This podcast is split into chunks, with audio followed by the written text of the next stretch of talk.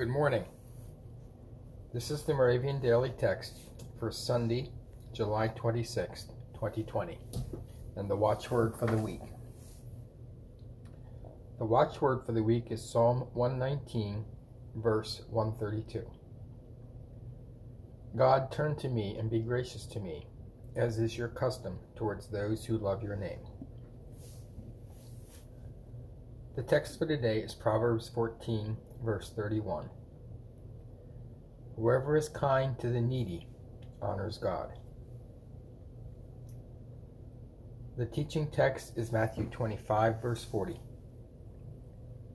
Jesus said, Just as you did it to one of the least of these who are members of my family, you did it to me. Let us pray. Benevolent God, help us share our possessions with those in need, blessing them by sharing our blessings. Help us see ourselves in the eyes of the needy, so that we may truly be generous with our lives and our wealth.